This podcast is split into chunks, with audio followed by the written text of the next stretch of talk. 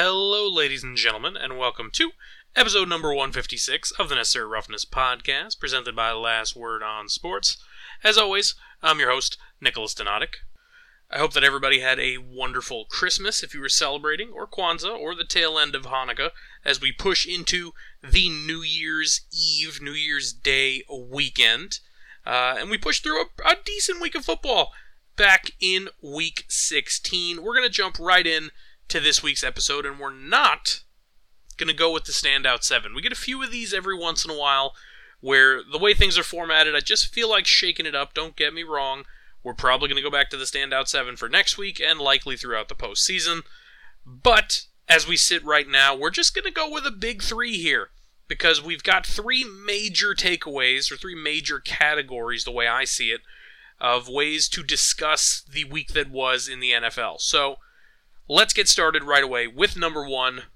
We're going to be playoff focused here. We're going to get started. AFC, NFC standings check. Who clinched, who didn't? What are we looking at right now? Because coming into week 17, the old end of the season, if you're old enough to remember in my day, uh, the old end of the season, but now we got week 18 on the mend. Seven playoff spots in each conference. Right now, as we sit, we have five spots clinched in the American Football Conference. The one seed is currently held by the Buffalo Bills at 12 and 3. They are tied with Kansas City, who has clinched their division, also 12 and 3. Cincinnati, who leads their division, is the 3 seed. They have clinched. They will either win their division or be a wild card. They are 11 and 4. The AFC South is still up for debate still up for grabs. That's going to come down to a Week 18 matchup between the Titans and the Jaguars. Right now, the Baltimore Ravens have clinched a ball. Well, not right now, but they have clinched a playoff spot. They will either flip flop with Cincinnati, or currently they are the five seed, the number one wild card. The LA Chargers have also clinched. They are nine and six coming into this week's matchup with the LA Rams. Right now, Jacksonville leads the AFC South, seven and eight. That will, I mean, I guess it could change depending on the outcome of this week's games, but my understanding is it's going to come down to this head-to-head matchup in Week 18. It doesn't necessarily matter that Jacksonville is ahead currently because Tennessee already lost, obviously, on Thursday Night Football. As we sit currently, the seven seed in the AFC is the Miami Dolphins, who are taking on the 8 seed, the New England Patriots, this week. The 9 seed, keeping it with an AFC East theme, are the New York Jets, who are taking on the Seahawks this week, who are on the bubble on the other side. We'll get there in a sec. The Pittsburgh Steelers creeping into the conversation. They're the 10 seed, 7 and 8. Reminder, 7 teams make it. I know we're at 10 seeds. It's a deep conference this year. Um, the Titans at 11, and the Raiders with a Hail Mary chance at 12, though We'll talk about the Raiders a little later and why it's highly unlikely that Hail Mary gets caught. As we sit right now, only eight teams are eliminated, and it's week 17. It's kind of impressive, to be honest. And if you're a fan of any of those teams, I'm sure you know we don't need to roll through those. On the NFC side of the bracket, the Philadelphia Eagles, minus Jalen Hurts at the moment, are sitting clinched for a playoff berth, not for their division even, though they're 13 and 2, right? They are the de facto one seed as we sit. If they beat New Orleans, they would be the one seed. If Dallas were to lose, it would certainly help lock up the division that would clinch them the NFC East. I'm unsure how it would shake out. Let's say Philly somehow loses out and goes 13 and 4. Obviously, the Minnesota Vikings can surpass them and go 14 and 3. Um, or if Philly loses out, Dallas can leapfrog them. They could go all the way from the five to the one or the two, depending on how things shake out here. Um, either way, still up in the air. NFC East, though the Eagles and Cowboys have both clinched. The Minnesota Vikings have clinched the NFC North, as we know they are 12 and 3. The Niners have clinched the NFC West, they are 11 and 4. Right now, three playoff berths up in the air. The NFC South. It's weird that the AFC and NFC South both up in the air both easily the worst record of division winners. Kind of interesting. Right now, Tampa Bay is leading, though they are playing Carolina this week. They are seven and eight. Carolina is six and nine. The Giants are sitting at the sixth seed at eight six and one. full game lead over Washington, who is 7 7 and 1. Mind you, they also have tiebreaker uh, due to their 1 0 1 against them this year in their two games. Seattle, we mentioned before, 7 and 8. They're the 8 seed. Detroit at 9, 7 and 8. Green Bay at 10, 7 and 8. Carolina and New Orleans both at 6 and 9. Realistically, only alive in their division, not really alive in the wild card hunt, but I guess anything is technically possible. Um, before we move on into the major news and notes, let's go through the big games that were. Usually we go the bigger story, but this week, let's just meander our way through the league. Uh, first and foremost, Battle of the Birds. The Falcons did not really put much of anything together against the Baltimore Ravens, and Tyler Huntley did just enough. I mean, 141 all purpose yards, 9 of 17 through the air, 26 on the ground. They run for a buck 75 ish. You know, they bring in Sammy Watkins. That same week, he has a catch for 40 yards. DeSean Jackson had a catch. It's realistically going to come down to is Cincinnati going to be able to beat Buffalo um, when they face off this week? Or are we going to have a situation where it's going to come into potential tiebreakers and things of the sort? Additionally, obviously, will Lamar Jackson play? This week he is listed as out versus Pittsburgh. Pittsburgh with the chance to pin an L on Baltimore in a game that could realistically shape not only their season but their postseason. Week 18, Baltimore will play the Bengals.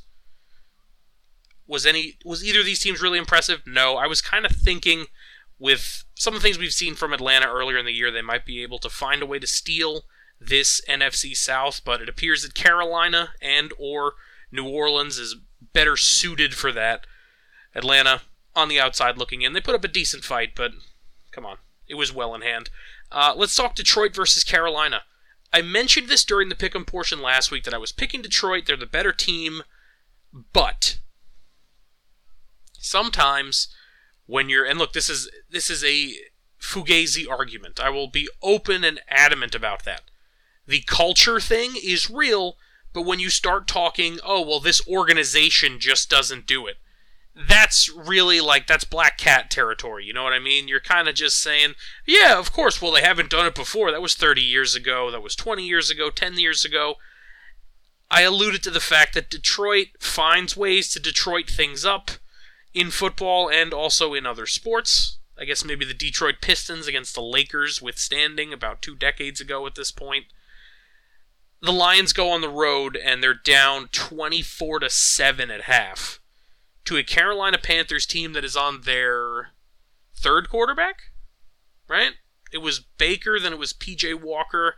They're currently on Darnold. They got gashed for 300 yards on the ground by mostly D'Onta Foreman and Chuba Hubbard. I mean, oh my goodness. You're talking 500 plus yards total offense in this game. Jared Goff put up stats on the other side. The running game was relatively non existent, though they were down early. Um, man, this is an embarrassing one. This is one that at the end of the year you're going to look back and say, yeah, Detroit had a run in them. They were doing okay, but not okay enough. You take a look, if they were able to pull this one out, they'd be sitting at 8 and 7. They'd be above, I believe, in terms of win percentage, the Washington Commanders at 7 7 and 1. Instead of jumping up to 7, they fall all the way down to number 9 behind Seattle. What other games caught my eye this past week? Chiefs taking care of business for the most part against Seattle. Cleveland kind of collapsing and allowing New Orleans to vault their way into potential NFC South contention with how well they've played against Tampa Bay during the Brady years. Uh, good for them. New England almost finding a way to make a comeback late in this game, and I don't particularly know how they did it. They were down 22 at half. This was the week after they collapsed. You know, not not collapsed per se, but they gave up a questionable touchdown and then threw the game away against the Las Vegas Raiders, who have now moved on from their QB. And then we have a Rhamondre Stevenson fumble late in this game. New England winds up with the ball with 40 seconds left, nowhere to really go, no timeouts. They can't pull anything together. The running game was non existent. Joe Burrow threw the ball 52 times in a game where he, they were up three touchdowns at half. That's a little bizarre to me, if I'm being completely honest with you. Um, maybe emphasize the running game a little bit more, Zac Taylor. Maybe maybe kill the clock a little bit. But what are you going to do? You know, well, I just told you what you should do. But that's life. You know, he's the one getting paid the big bucks, not me, certainly. The New York Giants put up a fight against Minnesota, and of course, in true New York Giants fashion, losing on a ridiculously long field goal. Uh, reminds me of the times it's happened against Philly, at least twice, three times. Um, I expected Washington put up more of a fight against San Francisco, and we'll talk about the big takeaway from that game. But realistically, San Francisco is a pushing towards cream of the crop team in the NFC, if not the NFL. Washington is a fringe playoff team. It happens. Uh, Tennessee going with Malik Willis, losing to Houston, which I called, by the way. I'm proud of that one, and I'm taking the victory lap because he didn't play very well against them earlier in the year. He didn't play very well against them in this game. Then Tennessee goes with Josh Dobbs. They don't run out Derrick Henry, presumably being conservative because they have the extra time off before the Week 18 matchup with Trevor Lawrence and the Jaguars. It's interesting um, that they'd take the loss, but it is what it is. You know, Dallas did what they had to do, though they tried to turn the ball over quite a bit in that first half. Um, realistically, will we see Coach Doug Pederson pull something similar? Will we see Doug Pederson perhaps pulling some starters as it gets later in the game this week against those very same Houston Texans because they know they have to win in week 18 anyway? Why risk the injury? I'm not sure. Perhaps with players that are nicked up. We'll see how that turns out. Um, Pittsburgh pulled it out in the true Pittsburgh fashion, gritty, 13 to 10. They missed two field goals in that game. Derek Carr played one of his worst games I've seen him play as a Raider, if I'm being completely honest. And it was the Franco Harris uh, monument game of sorts, you know, retiring the jersey, honoring the Immaculate Reception. And they came away with the victory as we thought they would. Um, Cowboys Eagles, it's Gardner Minshew. The big takeaway from this one Miles Sanders putting the ball on the ground in one of the biggest moments of the game. You have your starting quarterback not in. You can't afford to do that. He puts the ball on the turf. Obviously, it winds up 40 to 34 instead of 37 to 34. Changes the entirety of the game. They wound up getting in field goal range, just couldn't get the touchdown. Uh, Gardner Minshew played all right. You know, I still think he could theoretically be a starting quarterback somewhere, but as far as backups go, he's relatively near the top of the list. Big upset by Green Bay. We'll talk that game in a sec. Weird game for Tampa it's a win. You know, that's all I can say. It's a win. Um, Nathaniel Hackett blown out to the point of being dismissed from his job. We'll talk that a little bit later. But we'll move on from this. You know, we just want to do the speed run through the week. We're going to get into number two here the QB whip around of sorts, eh? So let's get started with that Miami game. This game was 20 to 10 approaching halftime. 20 to 10 and I believe we saw the play that I've seen diagnosed by the the unofficial doctors of the internet which caused the now what would this be the third concussion for Tua Tagovailoa?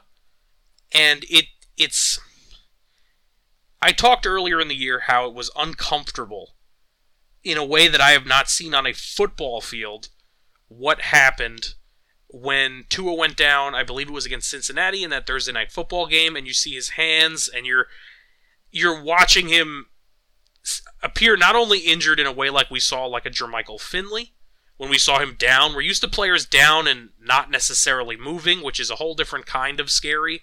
But when you see a sort of convulsion or it, it's a whole nother level. We saw the play in that one where Tua gets dragged down to the ground. It looks like his head is slammed into the ground. Nobody from the neurological team involved that's supposed to be independent signaled anything. The referees didn't signal anything. Tua himself uh, presumably did not have symptoms, or at least did not discuss them. I mean, I know the system is flawed, guys, but like, come on, what are, what are we doing? What are we doing here? Um, obviously, Tua goes on to throw three interceptions in this game, which is very uncharacteristic when you're talking about Tua Tagovailoa even when people were ripping him prior to this season, it was not for being an over aggressive Brett Favre type quarterback. It was quite the opposite for being conservative and game managerish. I mean, the guy came into the game with five picks in 12 games, and he throws three picks in this one. Realistically, the outcome of the game is whatever. Obviously, if you're Miami, you want to win that game, you want to push further into the playoff hunt, so to speak. Right now, LA is clinched at 9 and 6. Presumably, if Miami would have got to 9 and 6, considering their games remaining, they would have been in a similar situation. Alas, that didn't happen. Good game for the Packers. Uh, Rodgers didn't play tremendous. The running game wasn't tremendous either. But when the opposing quarterback throws three interceptions, you should find a way to win that game, and they did. The concerning thing for Miami now is they're clutching on to their playoff hopes. Is they're facing New England in Foxborough, and they're going to have to go with Teddy Bridgewater at quarterback, obviously, because of the concussion suffered by Tagovailoa. Will he be back in time, possibly, for Week 18 against Mike White and the Jets? I don't know. Can the Dolphins win this week and kind of make it a little easier on Tua? How will things play out for the Jets? How will things play out for, you know, a team like Pittsburgh? I don't know. But it put it this way. If Tua is not the starting quarterback for Miami, their Super Bowl hopes are cut well over in half, right? They have all these numbers floating around, you know, percentages of teams to win it all. Like they had, what was it, Buffalo at like 17% or whatever whatever simulations they do. And look, I'm going to put this out there. This is a call to arms here. If anyone has any kind of information on how these simulations are done, comment section, wherever you're listening, social media, all social media, at Nick Donadic, N-I-K, D-O-N-A-D-I-C, because it, it just screams. It's like when I see the YouTube video where it's like, Madden simulated the Super Bowl 50 times, and this is what happened. Uh, like, okay, like, I, I don't really care. That doesn't really do anything for me. So, what are they basing this 19% to win off of? Or 15, or whatever the number was? To be honest, the number doesn't matter. It, it, it's similar to when I see win probability during a live game. And they're like, oh, there's, well, there's 90 seconds left. The team that's trailing has the ball, but they've got a 54% chance to win. Yeah, flip a coin, dude. They might score, they might not. Okay. Like, oh, where, where'd you get the 4%? That's what I'm wondering. Where, where did the 54 come in? Well, you know, in, in the previous 150 times that this score has happened, the team with the ball won 77 times. Oh, really? Well, how do those compare when we consider the fact that this team has an injury at quarterback?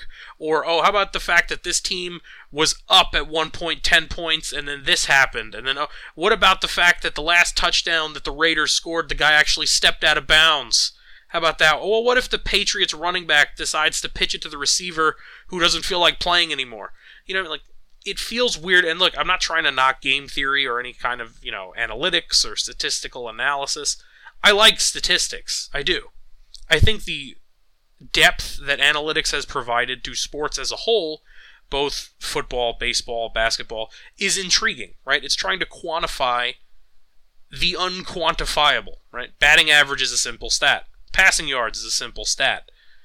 Passer rating was an early kind of analytic stat, right? And now we have QBR and things like that. But when we get into win probability, I'd almost say I'd rather have like three prognosticators from Vegas one from FanDuel, one from DraftKings, and one from MGM. And my apologies to any other sports books that I've left out here. I know uh, there's there's quite a few of them that are actually pretty sharp, and those are not the sharpest, obviously, but those are the most readily accessible.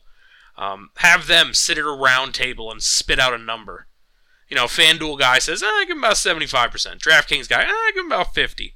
MGM guy, eh, let's go 65. And you go, well, when we equalize the numbers, they've got a 63.8% chance. Like, yeah, it, it does that for me. Um, rant excuse. I mean, I'm sure the rant is going to wind up somewhere in the description of the thing, but there it is. But back to the matter at hand. Miami's chances without Tua are drastically impacted. I like Teddy Bridgewater. I liked him out of college. I liked him pre injury. I've seen a little bit post injury that I've liked, but he's not the same player, obviously. I'm not expecting a Nick Folesian run, but with the amount of talent around him, it's theoretically possible, right? Tyreek Hill, Jaylen Waddle, elite dynamic duo. Mike Gesicki, great tight end, good production out of the backfield, good enough now and again. Uh, a defense that does their job. They're young and athletic, right? It could happen if the road goes properly. You know, and everybody needs a couple bounces, but with two out there, it's a lot easier to, uh, pun not intended, to see coming, so to speak. Let's move into those Vegas Raiders we discussed. So, as we sit right now, Derek Carr is leading the league in interceptions. Obviously, he had three interceptions this past week. That was his second three interception game of the year, bookended on his season, week one and week 16. In the last five games, he has thrown nine interceptions. Now, mind you, they are three and two in those games, with the two losses coming by a combined four points. Just putting that out there, right? Just put it out there. He has two. He has, excuse me, five games this year with two interceptions and no picks a loss to Arizona, a loss to Kansas City, a loss to Jacksonville, a loss to Indy, and barely defeating the Denver Broncos. Like, not necessarily his his production that has been the problem, but Derek Carr's in a weird spot, and this is per Spotrac, by the way, and I'm sure you've heard this discussed at some point already. Derek Carr signed an extension, three years a buck twenty, and they can get out of that money end of this year from what I've heard from Ian Rapoport and or the NFL Network reporting consortium, um, the money becomes guaranteed within the week of the Super Bowl. So they will have to make a move on him and or push a deadline, you know, relatively quickly. And the problem becomes if you did not have Derek Carr at quarterback, you probably would not have landed Davante Adams. And that's not to say that the Vegas Raiders are an awful organization or an awful team. I don't think either of those things. But one of the main selling points was the fact that he wanted to play with his college buddy QB, and they were kicking around how they'd get to play together. And obviously, was one it was never going to happen, barring an Aaron Rodgers retirement in Green Bay. Will we see a situation where Davante Adams is kind of malcontent? Right? Will we see him try to push his way out? What will we see here? Because you also got to keep in mind the fact that Davante Adams is not exactly on a tiny contract, right? Now he's he's worth it. He's one of the best receivers in the league, but he's got four years remaining here with a potential out per Spotrac at 2025, right after the next two seasons. If they move on from Carr, will we be assuming that that out is going to be somehow taken by the team and or himself or a mutual situation here. Um, I don't know, folks. It's, it's a weird spot to be in. If you're the Raiders, supposedly, by the way, the reason they're benching him is because if he gets injured, things would vest, and the only way to guarantee that would be him not being on the field. As we sit right now, I've had this conversation before, by the way. If you look through the episodes, it was either last year or the year prior, or perhaps both that we've discussed the fact that Derek Carr is in that middle of the pack after the great season he was having where he got injured, right? Which was quite some time ago at this point. 12 and 3 as a starter in 16. 16, 28 touchdowns to 6 picks. He has not surpassed that 28 touchdown mark since. He has not hit that 6 interception mark since. It's rough, man. I mean, Josh Jacobs is playing his behind off he's probably going to be gone. They didn't pick up his fifth year. Are they going to franchise tag him? Perhaps. I don't know. He seems to be a big part of their offense that they're going to have to try and replace. This isn't. And look, I saw Brady Quinn discussing this, and he was talking about Kyle Orton having an interception issue his first year with Josh McDaniels and how it kind of reined in as he got more time in the system. I mean, Kyle Orton, not the most talented passer in the NFL. I think Derek Carr is better even at this current moment, even though maybe he's past his prime as he's pushing 32. Though QB in the NFL, the prime can extend a while nowadays. Where does Derek fit? Do we see Derek wind up on a team like Indy, right? Are they just going to ride the veteran QB carousel? They're going to move on from Matt Ryan and go to Derek Carr? Possibly. It could make sense. Do we see Derek Carr in a place like Washington? Now that they are moving on potentially from Heinicke and or Wentz, which we'll talk about in a sec. Maybe. Do we see Carr in Tampa Bay if maybe Brady is moving on and or retiring? I'm not sure how that's going to go either. Um, I don't know. I don't know, folks. It's an interesting one to look at because let me know what you guys think of Derek Carr. I think he's a decent NFL QB. Is he going to win you a Super Bowl? I'm not sure. I would say at this point in his career, pushing up on what is this, three, six, nine seasons, the answer would be no, right? He's got a losing record in his career. He's had two winning seasons and one 500 season. His high watermark for passing yards is 4,800, which was last year. Right? They went 10 and 7. They made the playoffs. They were close with Cincinnati, but just not good enough. I don't know. Interesting to me um, that the Raiders find themselves in this situation, particularly because their star receiver that they brought in explicitly wanted to play with that quarterback. Moving on in the QB carousel, let's talk about that benching of Taylor Heinicke. Heinicke against the San Francisco 49ers goes 13 of 18, a buck 66, two touchdowns and a pick. Wentz goes 12 of 16, a buck 23 and a touchdown. Uh, you take a look on the season here. Let's head on over to Pro Football Focus, the best place for, you know, large bulk NFL statistics, I would say. They've got my seal of approval. Um, this season, in terms of completion percentage, they're pretty much even. In terms of touchdowns to picks, they're pretty much even. Same with interception percentage. You're rolling with the same guy. The only difference is it seems that Washington plays a little harder when they've got Heinicke under center. Heinicke's record in nine starts, which by the way would include this last start, I believe, correct? Was a start. Um, five, three, and one, right? Wentz in his six games, two and four. I'm going to make this not so bold prediction here. I think if they miss the playoffs, they might fire Ron Rivera. Um, if this team is going to get sold, we've seen in other sports, you'd either want someone who's kind of a pillar, who can just kind of hold the spot, or you're going to have a placeholder, and the new ownership group will instill their ownership collective, right? From president of football ops or general manager or whatever they want to call it down on through the coaching staff and perhaps with some personnel decisions and maybe that's why they went with somebody like Carson Wentz as a stopgap instead of trying to go all out and make a QB acquisition of somebody like a Deshaun Watson, right? Which theoretically is a longer term answer. Granted, his production hasn't looked tremendous and we know the off the field issues, but either way, I, I think Ron's on the hot seat. I think he's managing like someone who knows he needs to make the postseason. Because you bench Carson Wentz, a guy who you just brought in for Taylor Heinicke. All right, fine. Maybe Taylor didn't do enough to win the job at the beginning of the year. He goes out there. He's a pass interference call away from being at the doorstep against your division rival, New York Giants. Right? A, a PI call that seems just about everybody believes should have been made. Right?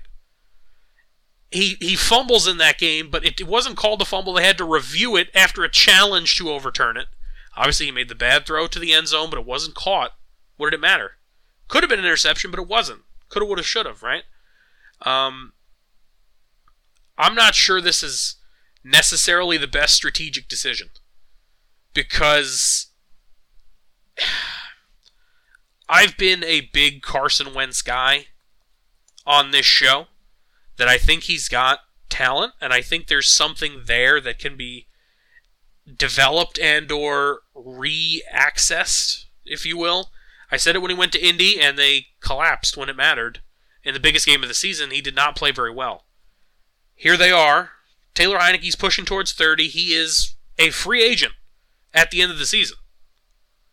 No reason to believe that he would want to stay when he didn't get the job outright after you know playing in a playoff game not too long ago, almost beating Tom Brady, doesn't get the job, right?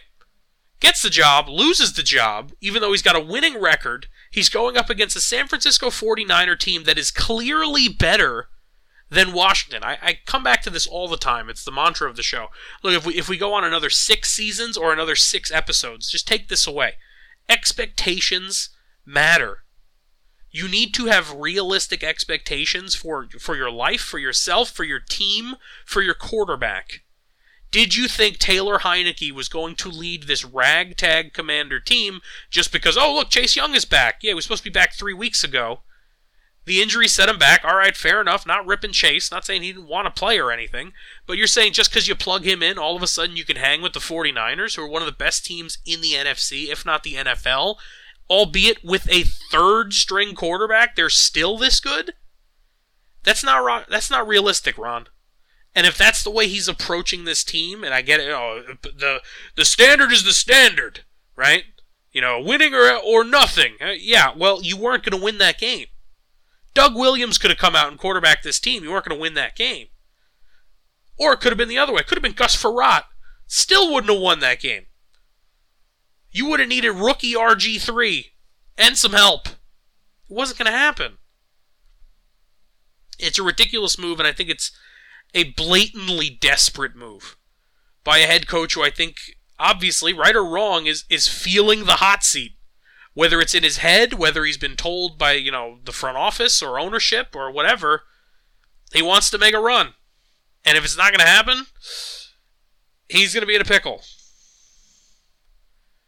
Moving on to quote everything else. We went through the QBs, we went through the playoff picture, everything else. Let's talk Nathaniel Hackett. Well, we're a year removed from the tire fire, which was the Urban Meyer uh, tenure in Jacksonville, right? And now the Jacksonville Jaguars are contending for the top spot in their division. One year removed. Now, we have Nathaniel Hackett dismissed as head coach within the season, and people are saying, well, is he the worst head coach in NFL history? I, I don't know who the worst head coach necessarily is. I'll say this. For the people that are saying, you know, somebody like Jeff Saturday, I don't think Jeff should be considered because he's not a head coach, he's an interim. And it, it's it's a cop out, I'll give you that one, but there's plenty of interim coaches who didn't win any games. Not to mention there's people discussing, you know, Nathaniel Hackett's team went 4 and 11. We take a look at the coaching tenure of one Hue Jackson in Cleveland, and uh, they won three games in two and a half years. So it's it's hard for me to put him above Hue. You know we love ripping Hue around here, but man, it was a bad one, and it's not all his fault. We had supposedly, or I read the quote rather, not supposedly. Russell Wilson come out and say something to the effect of, I wish I had played better for him. Yeah, he, he wishes you would have too. He wishes you would have too, Russell. I mean, you're taking a look when you're back in August and you're like, you know, this team's pretty good. Pretty good. They got some young talent talented receivers. They got Javonte Williams, who obviously goes down with the injury. They've got Melvin Gordon, who I believe is not even any longer on the team. All right. You got Bradley Chubb, who is now suiting up for another squad who is helping young piece on this defense. Right now, as we sit, Russell Wilson, obviously, this is the worst record he's ever had. Quarterback record is meaningless. It's even more meaningless than, you know, pitcher win loss nowadays in baseball. But completion percentage is going to be a career low if he holds this number. Touchdowns going to be a career low by a decent amount unless he has a big two weeks. Interceptions could wind up a career high they just got blown out by the Rams, by Baker Mayfield. Nothing against Baker. I'm a Baker guy, but I mean, the guy's known the playbook for a week. He doesn't even know his teammates' names. He's headbutting them. He doesn't even know who he's headbutting.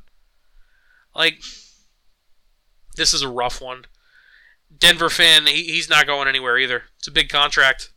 Russell Wilson's your guy, man. He's your guy. And however it turns out, it's going to turn out. Where do they want to go?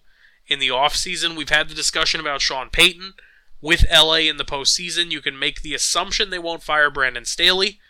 Um, is it a big assumption? Not really, but I could theoretically see them making a move depending on how things end here.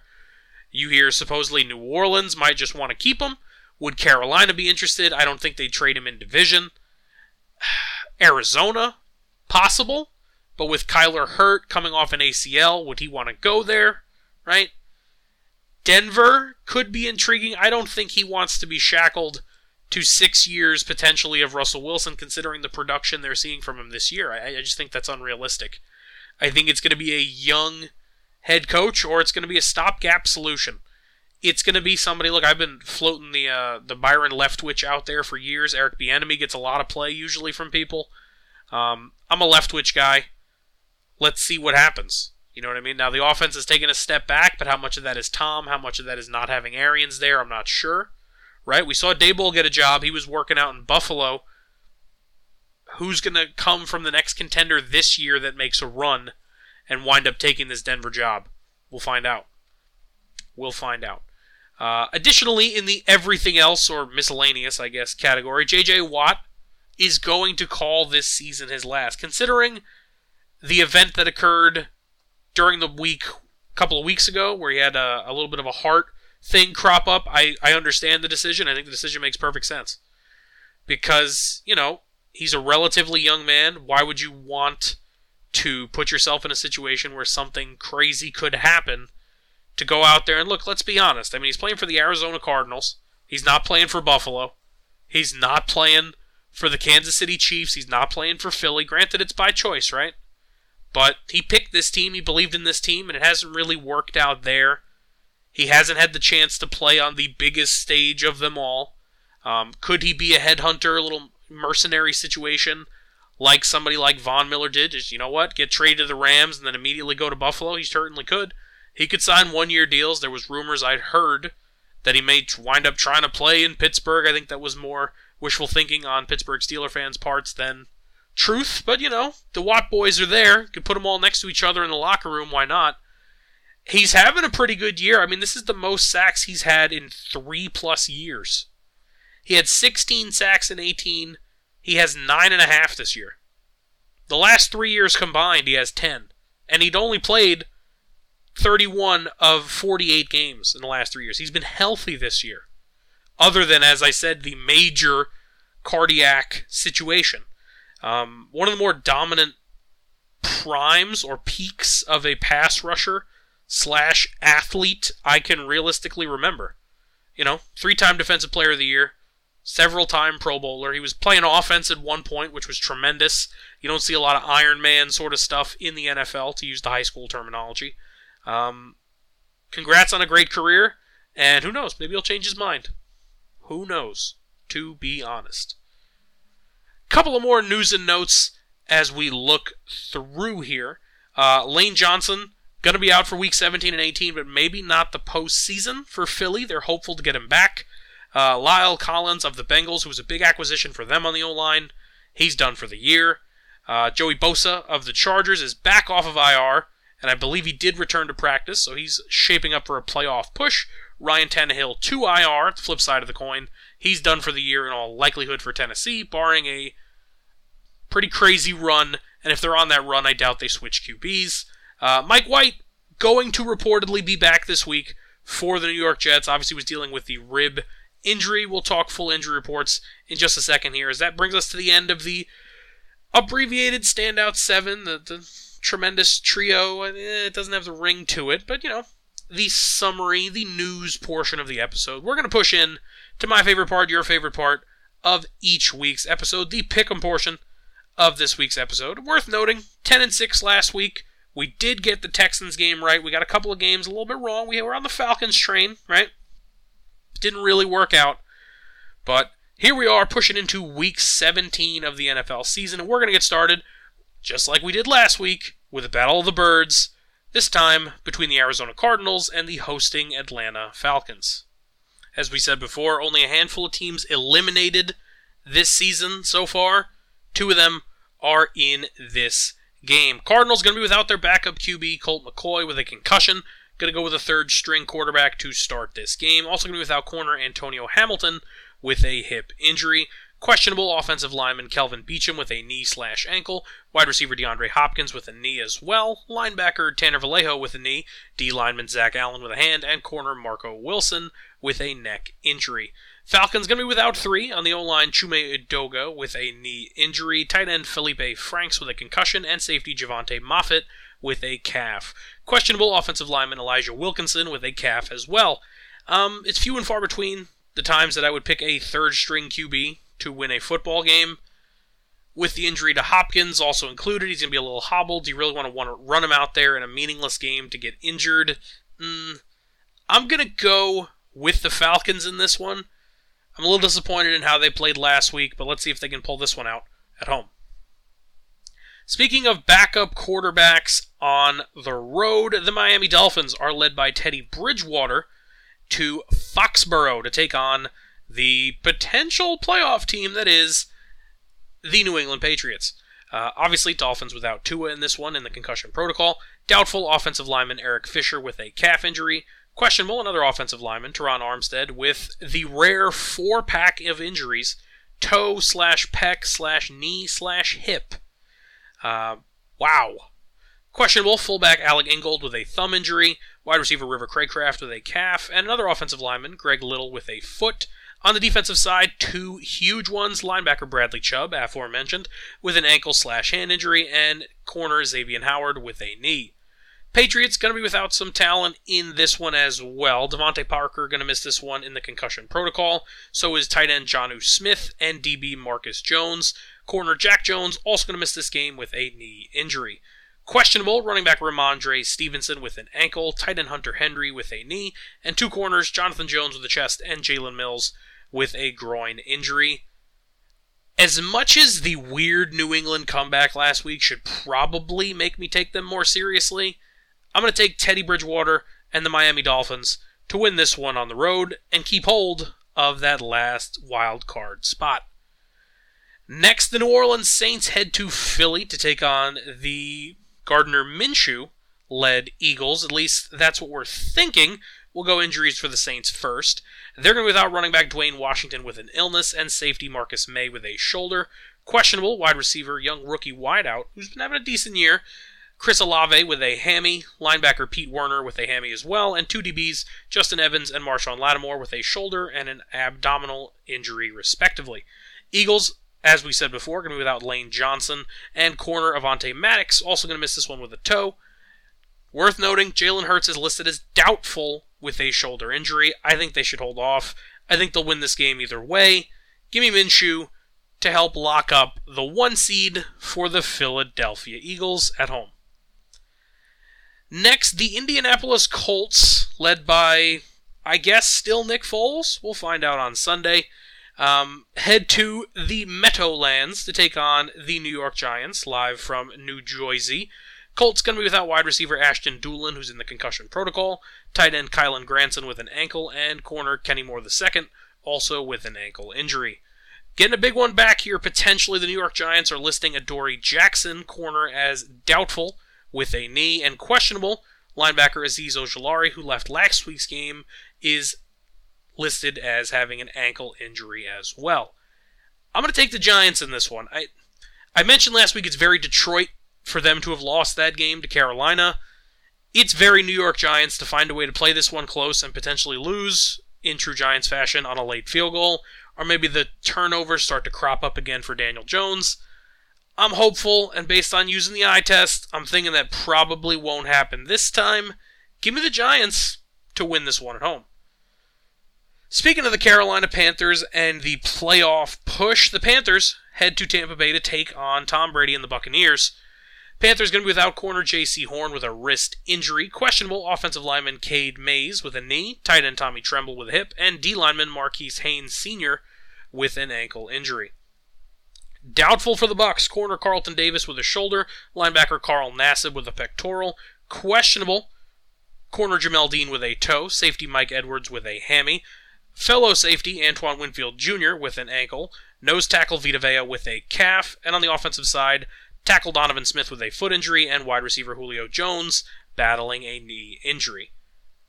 I'm going to take the Bucks in this game, and I'm going to explain it as simple as I can. It is a prohibitive pick I am picking Sam Darnold against Tom Brady.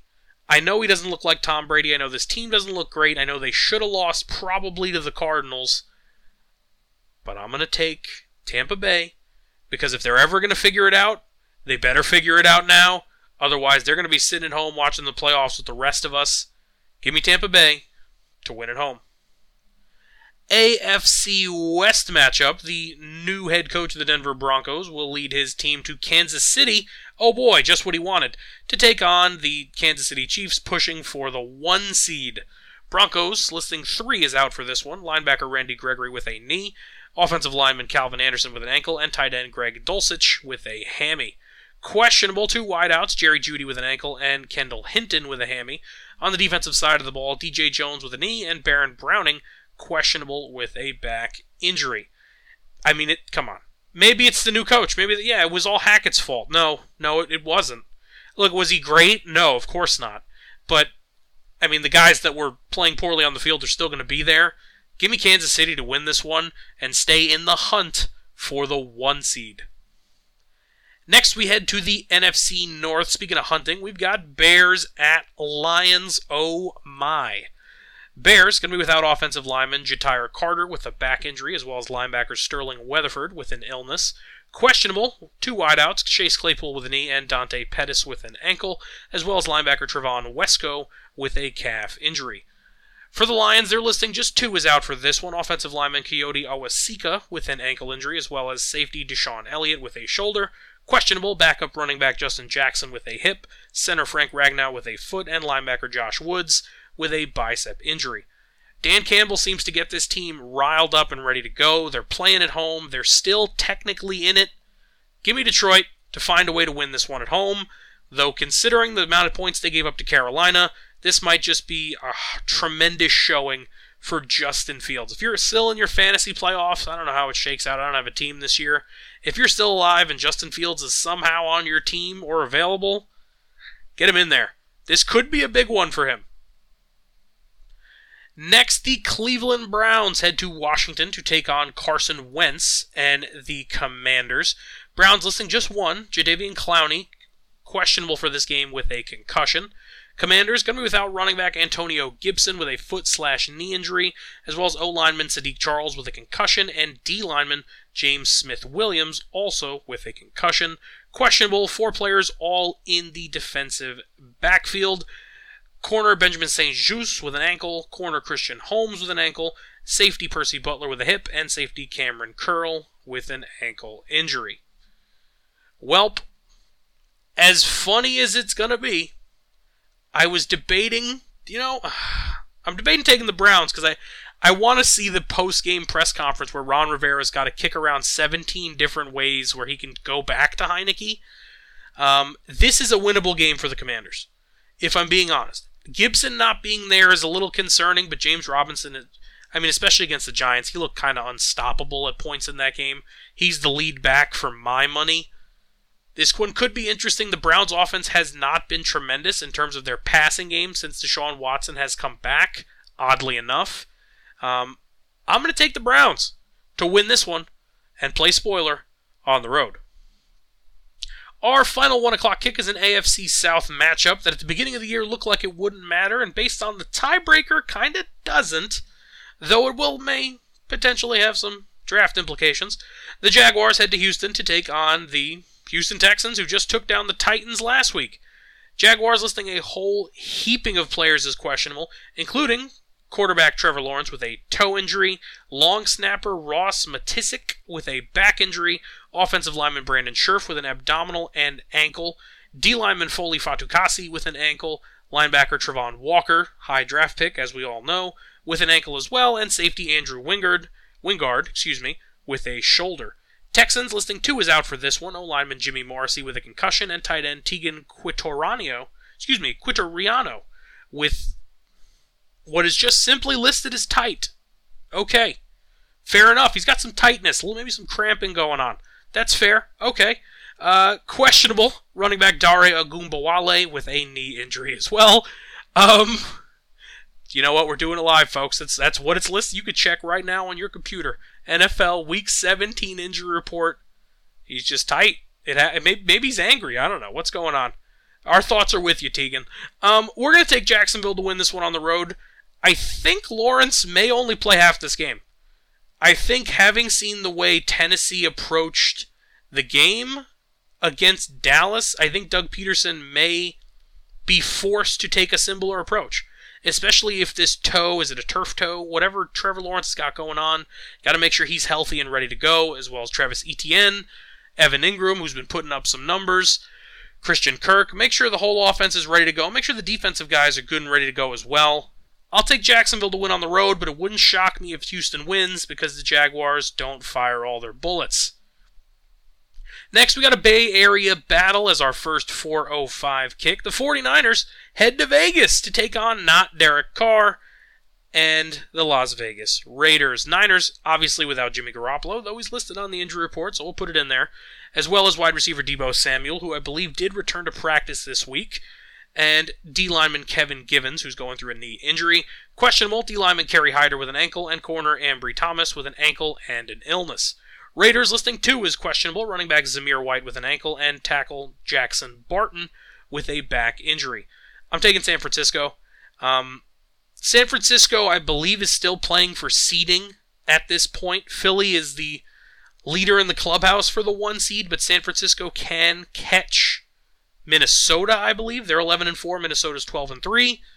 Who knows? Maybe they could find a way to sneak into the one seed if everything goes right, and then Kyle Shanahan buys a bunch of lottery tickets. But I think they'll be playing hard in this one, and I think San Francisco will win this one on the road. Next, we've got the Geno Bowl as the New York Jets head to Seattle to take on the Seahawks, also at 4:05. Battle of seven and eight teams, folks. Didn't think we'd get this one at this time of the year. Uh, Jets going to be without two wide receiver Jeff Smith with a knee and corner Brandon Echols with a quad injury. Um, questionable offensive lineman Nate Herbig with an ankle, safety Jamarcus, excuse me, Lamarcus Joyner with a hip, my apologies, and DN Vinny Curry with an elbow. Seahawks listing quite a few players as questionable, including Travis Homer at running back with an ankle injury, wide receivers Tyler Lockett with a hand, and Marquise Goodwin with a shoulder and wrist. Lead back Kenny Walker with an ankle. Uh, offensive lineman Abraham Lucas with a knee. D lineman Al Woods with an Achilles injury. And safety Ryan Neal with a knee as well. Mike White being back in this one could be big. I, however, am going to pick against the Mike White agenda because I tend to think this Seattle team, from what they've said publicly at least, the way they put it out there, they seem to really like Geno Smith. And if that's the case, I think they should be able to beat the Jets. Are the Jets better? Potentially. I think they're relatively in the same weight class, so to speak. But this was the team that drafted Geno. He said, "Oh, they call, they tried to call my career over. I didn't pick up." Well, who was calling? The New York Jets were calling. I think he wants this win. I think he needs this win. This would mean a lot to him, and I think his Seattle teammates will get it done for him. Give me the Seahawks to keep the NFC wild card chase muddy and win this one at home. Next, our first of two 425 games. The Minnesota Vikings head to Green Bay to take on the somehow barely breathing Green Bay Packers. Vikings going to be without center Garrett Bradbury with a back injury and defensive lineman James Lynch with a shoulder. Packers listing just two questionable wide receiver Christian Watson, huge one with a hip, and corner Keisean Nixon big on the special teams with a groin injury. As much as Green Bay's got the momentum, and Kirk Cousins and Minnesota loves to find ways to bungle things up, I'm actually going to take them to turn the page here and take down the Packers, pretty much eliminating them, or maybe definitively eliminating them from playoff contention. I'm, I'm going to take Minnesota at Lambeau. Let's do it. Keeping with the theme of inner city rivalries, we had the Bay Area battle, and we've got the battle for Los Angeles as Baker Mayfield leads the Rams in the other 425 kick to take on the now playoff bound LA Chargers. The Rams, obviously, without a whole laundry list of players, but the ones listed this week quarterback John Wolford, center Brian Allen, D tackle Aaron Donald, and wide receiver Ben Skowronek. Questionable. Leonard Floyd listed as rest and tight end Tyler Higbee also rest slash elbow. They know they're done. They get it. Fair enough. Chargers going to be without safety Derwin James, who's in the concussion protocol, and questionable fullback Zander Horvath with an ankle injury. I mean, let's be realistic. I'm taking the Chargers to win this one anyway. I doubt the Rams can have a tremendous out offensive showing again, considering their injuries. I'm not sure how this one's going to go. Give me the Chargers to win this one fairly comfortably at home. Keeping the division battle theme, the Sunday night matchup is between the Pittsburgh Steelers and the Baltimore Ravens from M&T Bank Stadium. Steelers going to be without DB Tre Norwood with a hamstring injury. Questionable, just two. D lineman Larry Ogunjobi, one of my favorite names in the league, with a toe slash personal matter. Uh, Myles Jack linebacker, also questionable with a groin slash personal matter. Uh, Ravens going to be without corner Marcus Peters with a calf and QB Lamar Jackson with a knee. Division on the line, playing a division rival, and they won't have their one of their best defensive players and their QB. Big one. Questionable tight end Nick Boyle with an illness, safety Geno Stone with a hammy, and big one against this Steelers team, D end Calais Campbell, questionable as well with a knee injury. I'm actually going to take Pittsburgh in this one. Look, I wasn't really impressed with the way they play the Raiders. I like the way their defense played, obviously, forcing all those turnovers, but I think the Raiders lost that game as much, if not more, than Pittsburgh won that game. Granted, it was a Franco Harris tribute game. I get it. They gritted it out in true Pittsburgh Steeler fashion. I think they'll find a way to win this one. I, I really wasn't impressed with the way the Ravens played Balt, excuse me, played Atlanta either. 17 to 9. I mean, they're still kind of in it. Like, I'm going to take Pittsburgh to try and just play spoiler to end this year. Give me Pittsburgh on the road. Next, it's the game of the week. It's the game of the month. It is, I mean, who knows? It might wind up game of the year, and it's going to be taking place next year. The Bills taking on the Cincinnati Bengals. Monday Night Football. The one seed on the line. Let me remind you of the implications here.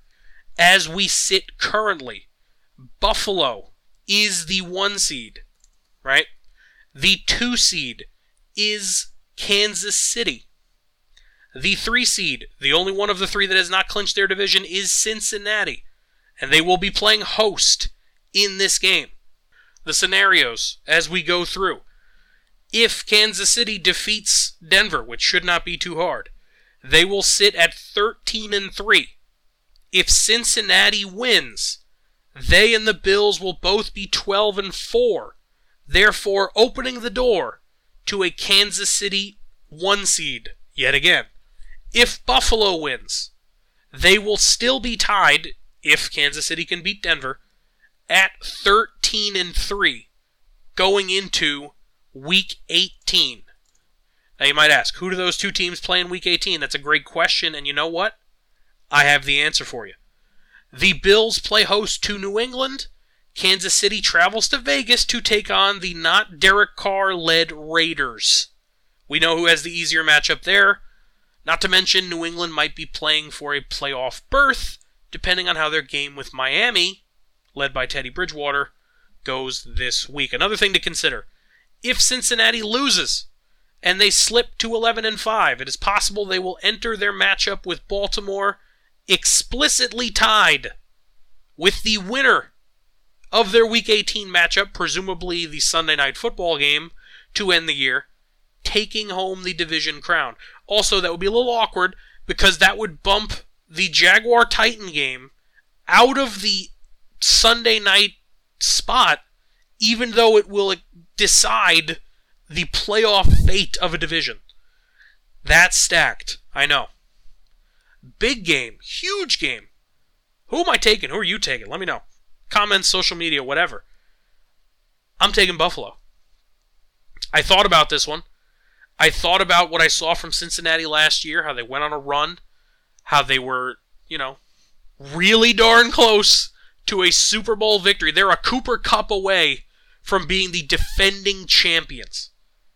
I thought about the fact that Von Miller is not available for Buffalo. I thought about how important that might be in this playoff push push being the operative word in terms of on the O line of the Bengals. However, I was reminded by myself of Lyle Collins' injury. How is that going to affect the Cincinnati Bengals as well?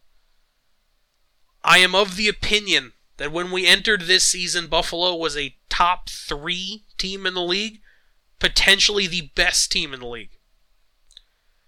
I'm still of that opinion. I think right now, Gun to my head, the best team in football when healthy is the Philadelphia Eagles, and number two is the Buffalo Bills. Obviously, can't guarantee health at this point. Jalen Hurts on the sideline, Von Miller is as well, right?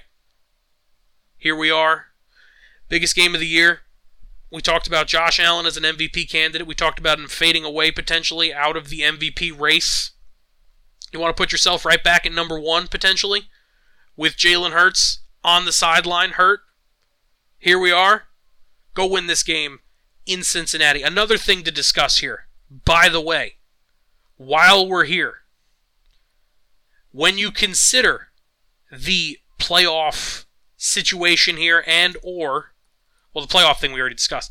When you consider the MVP race right now if Joe Burrow beats Josh Allen it's possible he vaults his way to the top of the MVP discussion.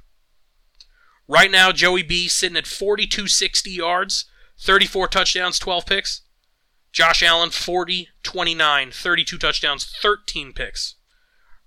Pretty much equal in terms of passing touchdowns to interceptions. Obviously, you have to include the fact that in terms of rushing yards, Josh Allen obviously has the edge. He's rushed for 750 yards and seven touchdowns. However, Joe Burrow the edge, 69% completion percentage to 63. The head-to-head win could do it. It could be the icing on the cake of the MVP argument for one of these boys. I'm taking the Bills to win this one on the road and to put themselves in prime position to lock up a one seed so they don't have to go to Arrowhead again and have to deal with those overtime rules. Give me Buffalo on the road. Reminder, folks, obviously, as we get into the tail end of this season, well, the very end of this season, no more Thursday night football games. We had our final one in the Tennessee Dallas game. Unfortunately for Amazon, it was a little bit of a rough year for those games. But next week, week 18, we will have every NFL team in action on Sunday, January 8th. Can you believe it? Can you believe we're at the end of the season already? It's a little hard for me to believe. I'm not going to lie to you, folks. It's been, uh, wow. Another year down, down the, uh, the proverbial drain here. Not trying to be negative about it, but I can't think of the way to put it other than that, you know what I mean? Down in the books, let's call it six seasons of this show. If you're here for the first episode or you're 156, thank you so much for joining us. That'll bring us to the end of this week's episode, this week's pick'em portion, and this week's episode of the Necessary Roughness podcast presented by Last Word on Sports. Have a happy new year, folks. I know we're coming up on it. Hope you had a great 2022. Hope you have an even better 2023. Thank you for spending even one hour of it with us. I hope you'll do the same next week. Hope you do it into next year, and who knows however many years after that. Hope you enjoy the games. Have a good one. I'm your host, Nicholas Donadic, signing off.